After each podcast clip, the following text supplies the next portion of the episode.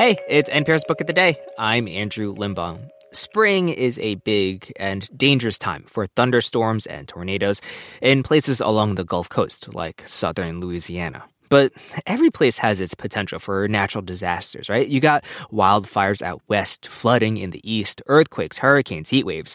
It's all a bit much. And of course, with climate change, things don't seem to be getting any better which is why it's important for institutions to be prepared. That's the argument Juliette Kayyem makes in her new book, The Devil Never Sleeps. She's a former Homeland Security analyst who has thought a lot about the inevitability of disaster. Now, that might sound obvious, right? Be prepared.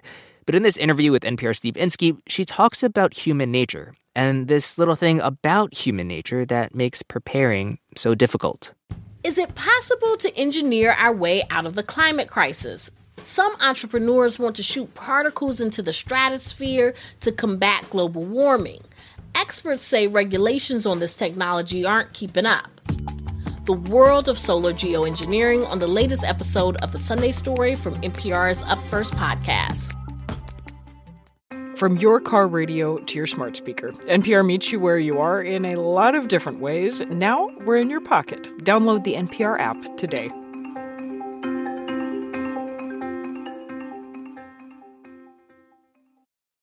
Homeland Security analyst Juliette Kayyem says she grew up expecting disaster. It was a side effect of living in earthquake prone California.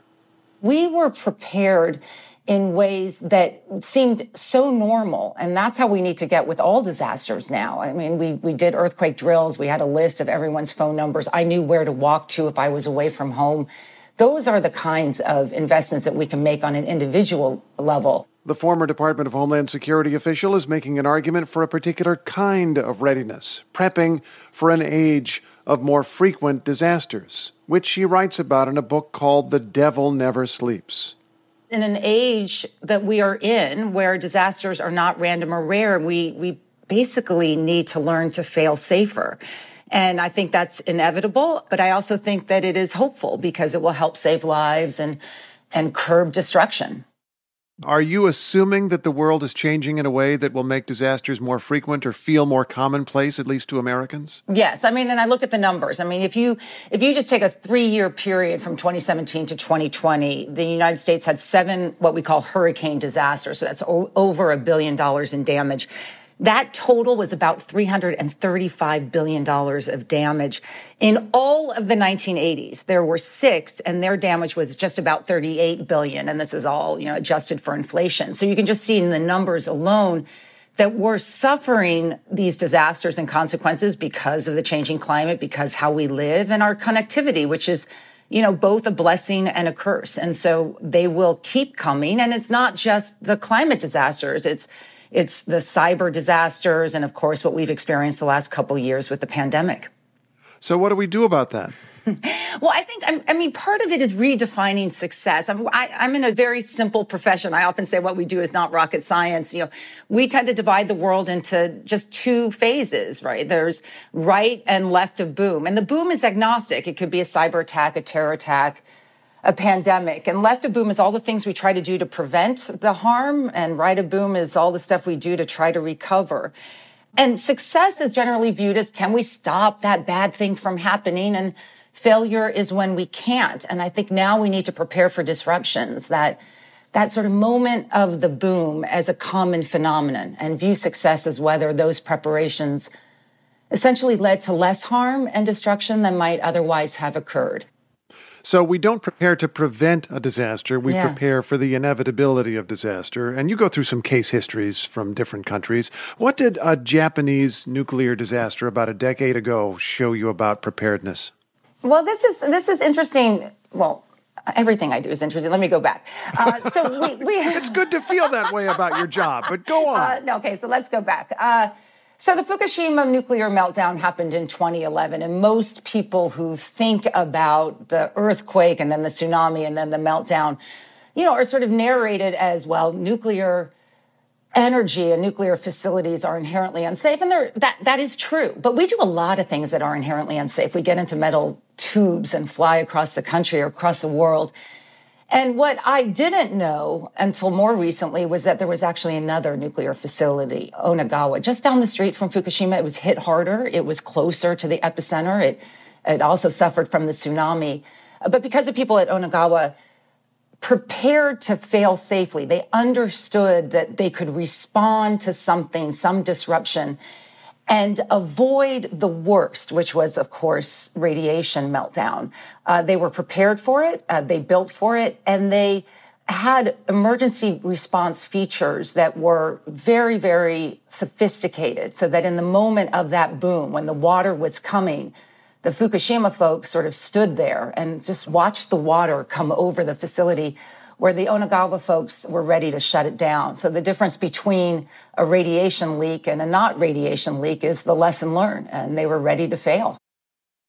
Is there something about human nature that makes it hmm. hard for us to prepare?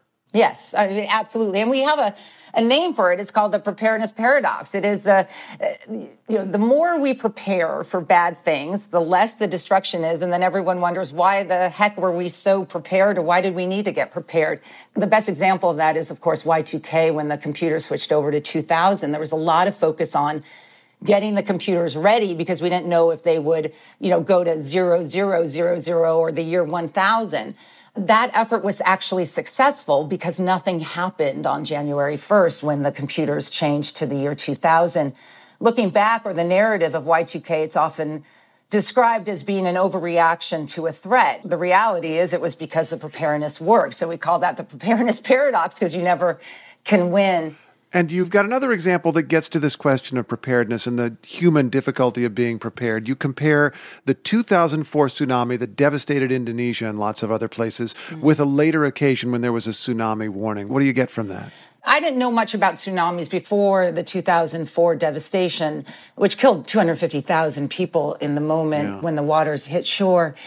And common sense would have us believe that, well, if you were close to the water when the tsunami was coming, you were dead. And if you were further away, you could survive. And going back, that actually turned out to not be true, that older communities on the shorelines, uh, you know, villages that had been there a while, understood uh, how to read the ocean. Uh, when the ocean goes still, and the waters start to recede, they say, run for the hills. And so they understood what was happening. For newer villages and immigrant villages, and of course, tourists who are in hotels, they see the water recede and they think it's a curiosity. It's a, you know, interesting phenomenon. And so when we went back, it showed that proportionally those who understood how to read the oceans survived in greater numbers. So what do you do if you're that country? Well, you say, okay, I better tell everyone that when the waters recede, run for the hills. So you saw significant changes in information and education.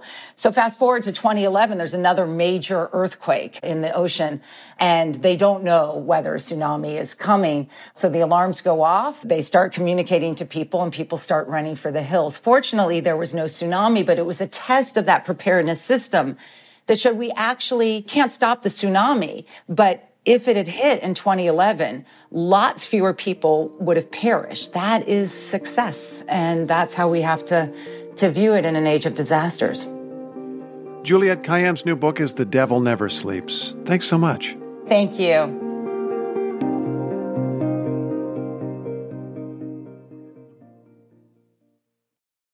Okay, close your eyes for a second. Now imagine you're on your dream vacation. No work calls to answer, no text messages to respond to, just your suitcase and an opportunity. The opportunity to just take yourself out of your routine and travel deeper. How to actually take that dream trip. That's on the Life Kit podcast from NPR. I'm Rachel Martin. You probably know how interview podcasts with famous people usually go. There's a host, a guest, and a light Q&A. But on Wildcard, we have ripped up the typical script. It's a new podcast from NPR where I invite actors, artists, and comedians to play a game using a special deck of cards to talk about some of life's biggest questions. Listen to Wildcard wherever you get your podcasts, only from NPR.